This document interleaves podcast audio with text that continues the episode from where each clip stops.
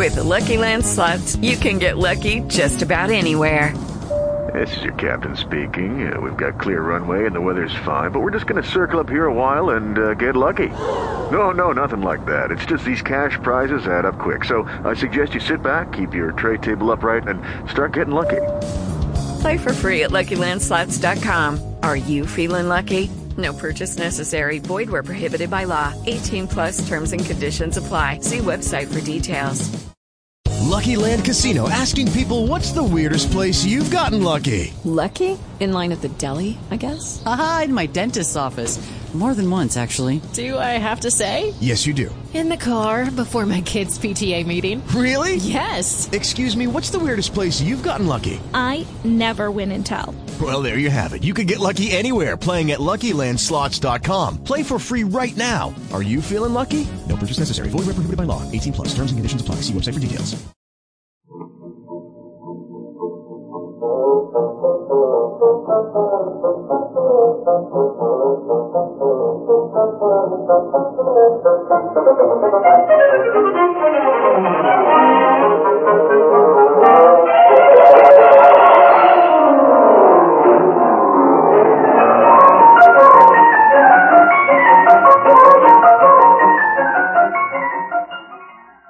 Welcome to the Great Detectives of Old Time Radio from Boise, Idaho. This is your host, Adam Graham.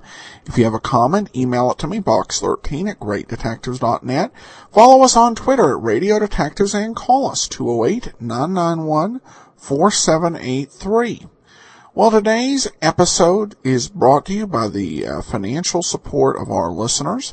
Thank you so much for your support, and I especially want to thank John, who writes, uh, Thanks, I've enjoyed using your app on my spare iPhone. I'm enclosing a little something to support you. Well, thanks so much, John. We definitely appreciate it. And as we do with all donations of $7 or more, we send on access to our premium site. All right, well, now it is time for today's episode of the Great Detectives of Old Time Radio. This one is called The Adventure of the Embittered Secretary. The Adventures of Frank Race, starring Tom Collins.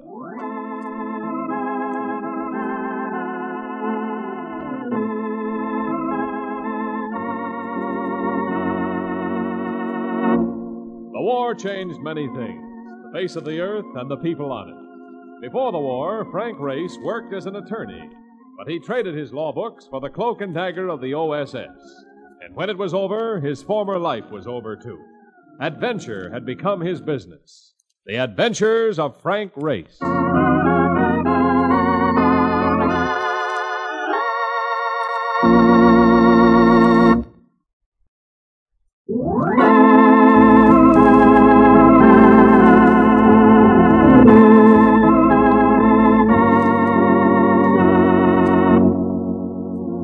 Join Frank Race for the adventure of the embittered secretary.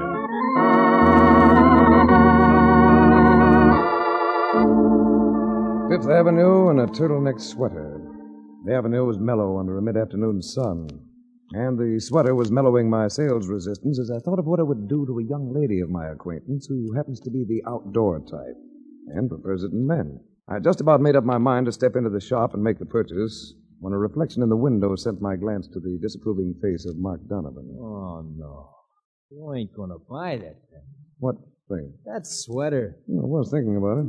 You see, there's a girl I know that. It's yellow. There's nothing like color where this girl's concerned. She, It'll make you look like a canary, and that ain't good. Even for a guy with your build. You don't think I should, huh? Ah, definitely not. Now, uh, on a dame, if that sweater was a little smaller. Yeah, I know. But for race, it's out. No. Don't be so unhappy about it. Just stick to women that go in for pinstripe suits. It's simpler. What are you doing around here, anyway? Catching up with you. Call? Huh? From Max Fain of the Coastal Life Insurance Company, and since I am parked double, and there might be a cop along any second. We must rush. Yeah. First, you spoil my day by nixing that sweater, then you want to push me headlong into work. Grace, I am just trying to be helpful. You know, Marcus, there are times when you're so helpful, I'd gladly sell you into slavery. Let's go.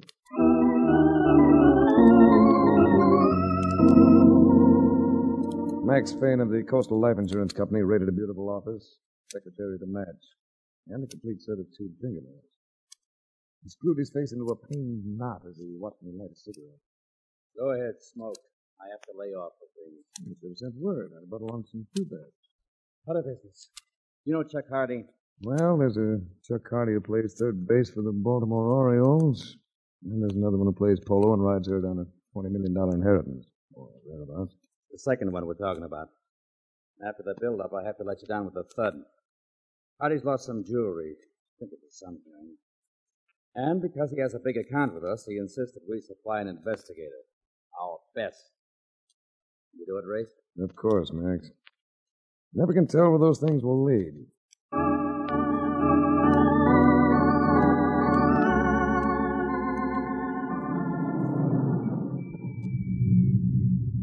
There's the house across the street, Race. It looks like you might have a reception for it. Yeah, I noticed that. Mm. Who's the lad with the bow tie, Mark? He looks familiar. He should. That's Danny Emerald, and he is tough, Race. The genuine article. Stay put. If I need you, I'll give you a nod. Okay, just don't hold back. There were three of them, standing at the door to the brownstone front as though waiting to get in. As I went up, I got a look from the one with the bow tie. The one Mark had tabbed as Danny Emerald. I knew the name, and the reputation that went with it. The bow tie was wide and soft with an artistic droop. But looking into that face, no one was going to comment on it. Where do you think you're going, chum? Oh, I'm here to see a man, and not about a dog. A wise guy, Danny. A lippy character. Sometimes I like wise guys. I may even like this one if he gets us past this door. Stand back, Trigger. Look at me. And that butler looks through the peephole and just sees this guy. Maybe we'll all go in. I think I'd rather go in by myself. You don't like company, is that it? You want to be antisocial? I just want to go in by myself. Me, I like company. I ain't antisocial at all. So I'm going with you. Me and the boys. You don't really want to do a thing like that. It'd be in bad taste. Well, I tell you, Danny. A wise guy. I don't think the butler's coming anyway. So if you don't mind. Wait a second, wise guy. Rushing off like that. Danny might want to talk to you. Fighting you, Danny. You have a strong grip. Sure. I know how to use it, too. Take it off my arm. Don't like it, huh? Too rough for you, is it, wise guy? I said take it off my arm. And if I don't, just what are you going to do about it, wise guy? Just this. Oh, he had it coming, Emerald. Hold it, Trigo. No, Danny. I said hold it. You broke my watch. You can get another one. What's your parlay here, chum? Nothing exciting. I simply came here to see a man, as I told you. You don't scare. Should I? Sometimes it don't hurt. Sometimes it's smart. I can agree with that. What do you do for a living? I'm an investigator. Mm, I had a hunch. You already know this guy Hardy. No, we've never met. He's a Welcher. He owes me dough and he's trying to crawfish out of paying it. A guy with his money. You wouldn't want to work for a Welcher. I get the feeling you're telling me that, not asking it. Well, would you? Suppose I said yes. Then you're a sucker, both ways. And I think you'll get what I mean. I'd rather have you give it to me straight. All right, I will. And grave. Hardy and me have got a beef. Stay out of it. You'll get hurt.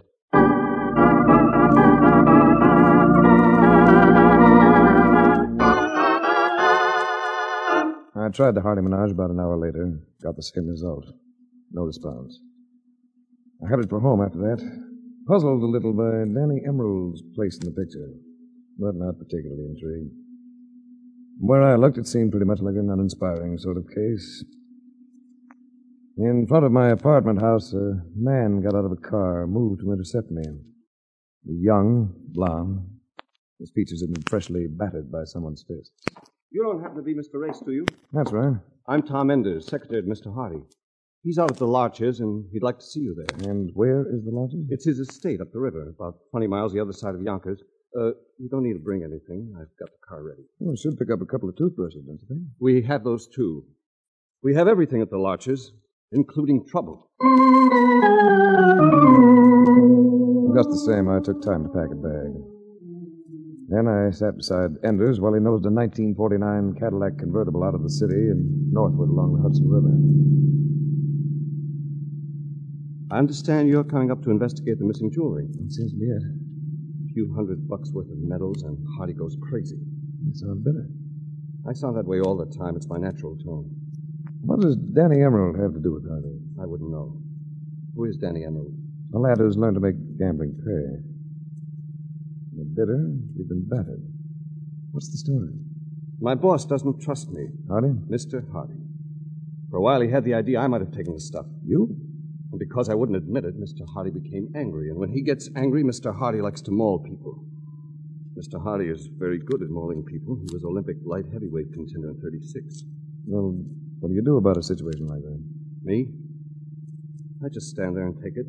I got a wife and a couple of kids. I'm 33 years old. During the war, I spent almost four years in the Army, and that takes a chunk out of a man's life. It gets to be that a job's a job. So it seems worth it. Not to me alone, it doesn't.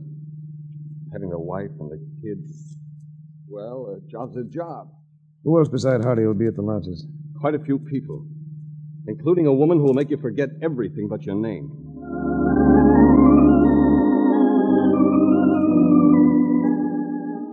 The hallway at the lodges looked like a B picture nightclub, and I got the feeling that the rest of the house would match it, both as to size and decoration. Enders and I took a small elevator up to a custom built gymnasium. It had been finished in leather and chrome and finely stained wood, but it smelled like all gymnasiums, and affected me as being the first really human thing about the place. As I watched, uh, a vicious blonde pinwheeled across a large mat. And watching languidly was a man with the features of a Colorad and eyes like bad wishes. Enders and I walked across to him. And I met Chuck Hardy, nine goal polo player. I've been wondering when you'd get here. I called at your place in town. You had another visitor at the same time. A lad by the name of Danny Emerald. Oh? You seem to have designs on your peace of mind. Emerald and I had a disagreement about a bet. I wired him this morning that he'd get the money from Enders tonight. That doesn't really concern you, does it? I had an idea that the news might be of some interest to you. My only interest lies in getting back the items that were stolen from me. I understand that what you lost doesn't have a great deal of value. It does to me. Mm, small stuff, sometimes hard to recover. Look, Junior, I want those things back. I'd like that understood. And I'd like something understood, too. I've suddenly developed the conviction that you and I aren't going to be compatible. Maybe no one's ever mentioned it to you, Hardy, but you're about as agreeable as a wad of gum on a throttle pedal. Get yourself another boy. I'm going back to town. I wanted no further part of the Hardy setup, so I found a phone, called the nearest village to check on train reservations. I learned that the next train out wouldn't be leaving for another four hours. I also learned that the village had no taxi service available. I was mulling over the prospect of a six mile hike when I noticed the girl who'd been gyrating in the gym. Where there was another young woman, a tawny skinned, flame haired girl who gave me a what are you going to do about it look that made me breathe deeply to maintain my poise. It was this one who spoke to me. Running away, Mr. Ray? Oh, that's quite an opening. Where do we go from there? I'd like to see you stabbed. Anyone with the nerve to say no to Chuck Hardy is needed around this place. Am I to believe that you can't swim? Not I or any other woman in the world. Not Chuck Hardy. Well, it doesn't go for you. He's kidding himself that he's alive. Merrill, I knew I was going to like this man. I get the impression you don't care for our host. Then why stick around? Touche. You can be very direct, Mr. Ray. Just matching your mood. You get along with Chuck once you know him. Merrill here likes polo. That's why she likes Hardy. People who go for polo all adore Hardy. There's nothing quite so fascinating as a lovely woman who uses earthly language. Particularly when she has red hair. What's your name? Jay Conlon. And in case you don't know, this is Merrill Reed. Hello. Both interesting people. I'm sorry I can't stick around to know you better. Oh, if you're stuck for transportation, take my car. Uh, just leave it at Nagel's garage for me. Be still, Merrill. I don't want him to go back. No, sorry, lovely, but this place curdles my ego. All right, Merrill, I'll take you up on the loan of that car. Thanks. The Green Town and Country. Here are the keys.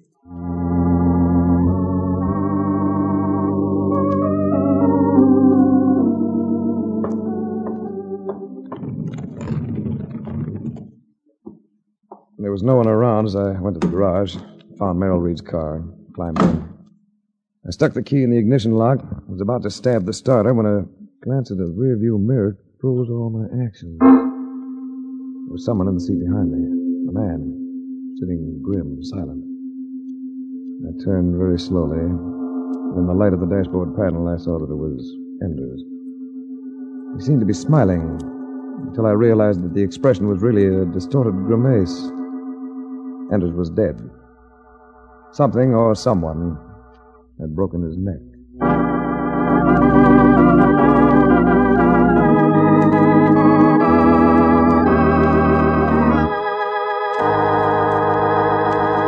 We'll return to the adventures of Frank Race in just about one minute.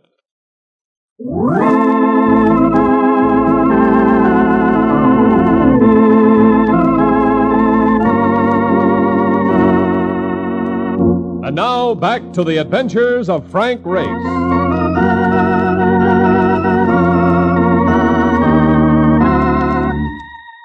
Crime is a funny thing. You get into a part of it that starts out in a small way, and suddenly you find yourself in the middle of something big and ugly. I crawled into the back seat of the Chrysler. In addition to his neck, Ender's right arm had been broken, along with one of the fingers of his right hand. At his feet, I noticed one of those new pencil cigarette lighter combinations. I stuck this in my pocket and went back to the house. I found Hardy in his study with him, a middle aged woman with a sweet face and a quiet smile. But Hardy made no effort to introduce us. I thought you were getting lost. I was on the way, but I thought I'd better tell you that your secretary is dead. Enders? Dead? what is this, a gag? He's sitting in the back of that green Chrysler in your garage. Sounds like a job for you, Martha. Or the coroner. Mr. Race, I'd better introduce myself, since Charles never bothers with trivialities. I'm Dr. Clemson, the Hardy family physician. I'm sure you can't do anything for Enders, Doctor, but you might take a look. I'll come right away.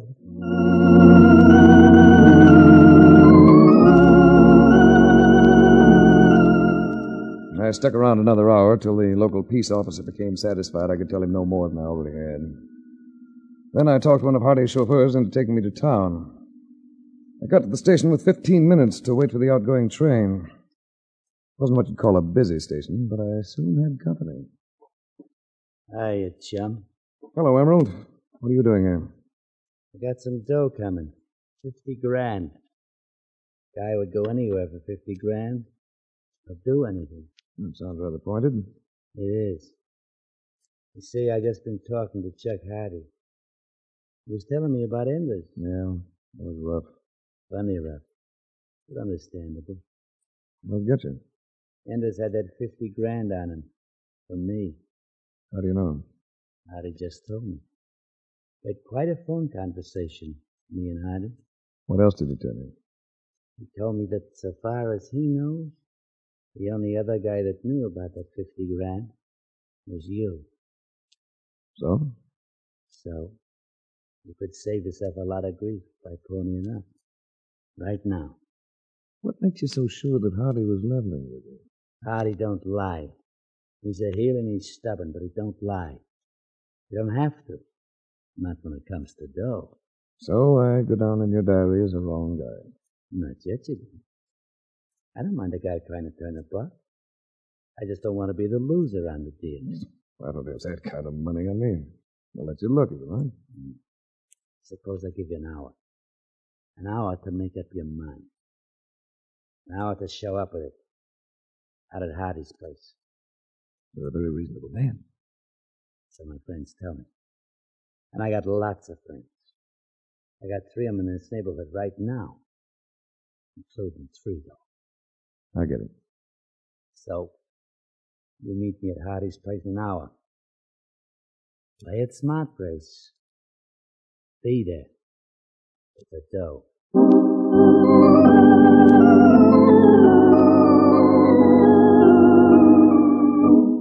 I went to the local drugstore, called New York City. And was lucky enough to get Mark Donovan right away. Hey, what are you doing, Race? Having yourself a time? You're having a wonderful time. Wish you were here. What's wrong? How soon do you think you could get here? A place called The Larches, six miles west of Glenview. Uh, let me see. Let me see. Oh, maybe like 45 minutes. Well, that'll do. And Mark, Yeah. bring along that end wrench of yours. Back at the Hardy place, I encountered only a couple of servants who eyed me vaguely. I wandered about for a few minutes and finally blundered onto a rather spectacular mezzanine that overlooked the gigantic dining room. It was as I stood here that Merrill Reed appeared. Do You mind if I say I'm surprised? At seeing me back, You were so definite about your intentions to leave. forces beyond my control have entered the picture. It's a big room, isn't it? It is. I don't have to stretch my imagination to see Hardy sitting at the head of that table, throwing bones to his boar hounds. Never mind, Hardy. Rather concentrate on you. Oh, You're quite fetching in that evening gown. thanks. But Jade got the same reaction in just a sweater and shorts, didn't she? Nobody's going to overlook you, baby. You're a husky girl. But it's packed in all the right places. Matter of fact, Don't try to kiss me, Ray. Not unless you really mean how can I know what I mean I've tried? it. No. I had my arms around her, but she twisted sharply away and left me standing there, feeling as a male usually feels under such circumstances, stiff, a little incredulous. Waited a few minutes, then moved out into a large hall where I ran into Dr. Clemson. Yes. You look like a man with a purpose. I'd like to find Hardy. May I ask what for? Well, you're a family friend. I'm afraid you might not be in sympathy with my plans. I like you, Race. I've known you scarcely long enough to say hello, but I like you. So I'm going to give you a warning. Don't cross Charles Hardy. He's headstrong, he's arrogant, and he has the power to be more vicious than sin. Thanks for the tip. Do you know if the police are still here? No, no, they left about half an hour ago and took that boy's body with them. How do they figure this business? They're inclined to believe it was an accident. They think Enders might have fallen going down those concrete steps inside the garage. And then planted himself in that car. He could have crawled to the car raised. It's possible. Yes.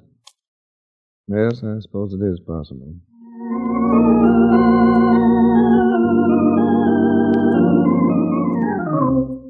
Beginning to think that anything could be possible around this spot.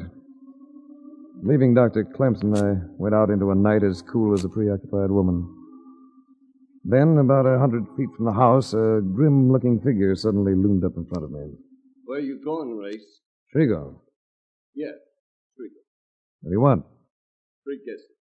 Stay where you are, Race. I got you. On the moon, just right. So I'm properly lighted. Now what? Danny give you an hour, didn't he? Just one hour. I've been keeping track. I still have eight minutes. Eight minutes. That ain't a very long time, is it, Race? Not when a guy like me is waiting for the payoff. I still don't have the money, Trigo. That's gonna make Danny kind of sad. But it ain't gonna bother me at all. And you know why? I can imagine. You like your pound of flesh, Trigo. And after all, I did break your watch. Yeah, you broke my watch. And I couldn't get it fixed. Know how I got that watch race? No comment. I won it in a contest, singing on a stage, and you had to go break it. I'm sorry about the watch, Trigo. You're being sorry don't make no difference. I felt reasonably sure of that. But I thought I'd make the gesture. Incidentally, you're obstructing progress. I was on my way to get that money, but I can't get it standing here, can I? You're lying. I might be, but you can't afford to gamble on it, can you? Danny Emerald isn't interested in watches. He wants that 50 grand. You're stalling. I'm gonna plan up slugging you. But not for several more minutes. If you fire before the time's up, Danny might not like it. I just thought of that, so I really don't need to stick around here, do I? Hey!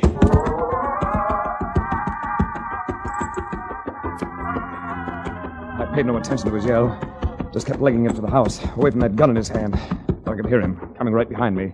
Then, from up behind, Right! Over here! Marcus. Marcus, boy, to say the least. I'm very happy to see you. That guy ain't so tough. He didn't like that slug I sent him. Look, what, what, what goes on here? I'm in trouble. Plenty of it. Danny Emerald thinks I'm holding out $50,000 that belongs to him. Oh, Daddy. That ain't good. Not when the guy is Emerald. Everybody says oh, it was Emerald who rubbed out Augie Calder. Emerald's bad. Well, there's no use trying to run away from him. Let's go into the house. Look, ain't you got an out of any kind? Not a thing. I've been wrestling with it every. Wait a minute. There comes a faint flicker of understanding. Yeah? See. Yes. Come on, Mark. I want you to do something for me.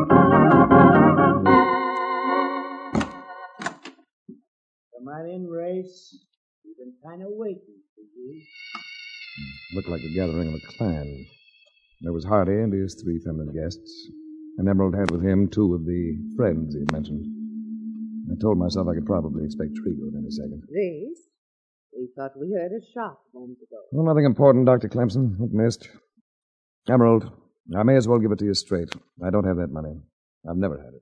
What are you trying to prove, Race? That you don't scare and run that kind of thing into the ground? Race, why didn't you leave? Now you're in trouble. He ain't that kind, honey. Are you in? Here, Merrill. Have a smoke and calm down. Uh, try this lighter, Merrill.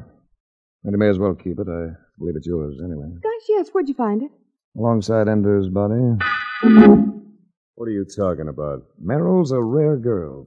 She knows judo, or jujitsu, if you like that term better. And that's what she used on Enders as he came down into the garage. A wrist lock, wasn't it, Merrill? A wrist lock often breaks a man's arm, doesn't it? And his neck, too, if he crashes against concrete steps. And I suppose you think you're going to the police with that story? I've already called them. And I think if we hold Miss Reed here, they won't have any trouble finding that 50 grand. I don't care about the money, but I'm not sitting still for the kind of publicity that'll come from this. Merrill. Merrill isn't going anywhere. Is she, Mark? Not while I'm standing here holding this pistol. Now, listen, there's no reason we can't make a deal. I don't know what you can arrange with the others, Hardy, but I'm not going to agree to a cover up for murder. What do you want me to do? Ram your teeth down your throat? I'd been hoping all along you might take that attitude. All right, you've been asking for it. Try this for size. Well, not bad. A little high. Yeah? I felt it, though. And you're going to feel this one. Sorry. My turn. Oh! I felt that one, too. Right up to my wrist. Why don't you get up, Hardy? Then we can both try it again. I'm getting up. Just wait. Oh! Oh, poor Mr. Hardy. Let's all stay put now, till the police get here. And that goes for you, too, Emerald. I ain't making a single move. Grace, will you teach me to handle myself like that? Think of the interesting things I could do to all the moral nails I need. I don't know, Sugar. I've got plans for you, but they don't include boxing lessons.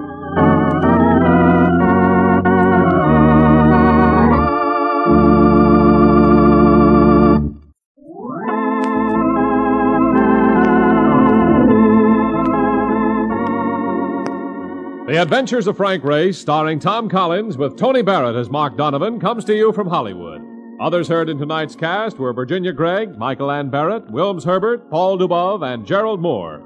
This series is written and directed by Buckley Angell and Joel Murcott. The music is composed and played by Ivan Ditmars. Be sure to be with us again this same time next week for another dramatic chapter in the Adventures of Frank Race. Art Gilmore speaking. This is a Bruce Eells production.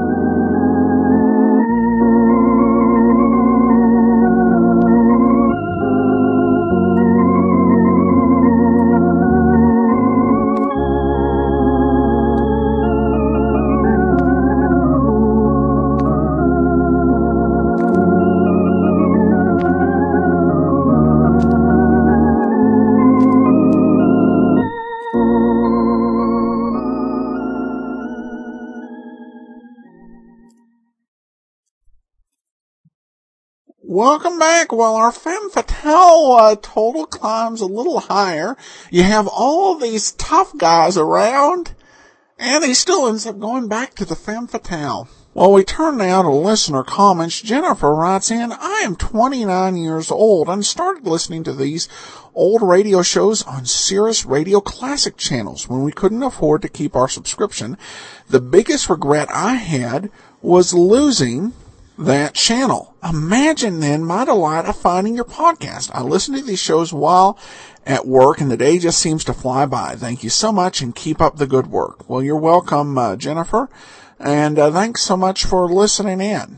Glad to be of service. All right, well, that will do it for today. We'll be back tomorrow with the Fat Man, and then join us back on Monday for another adventure of Frank Race. In the meantime, you can rate the show over on iTunes, and be sure and follow us on Twitter at Radio Detectives. From Boise, Idaho, this is your host, Adam Graham, signing off.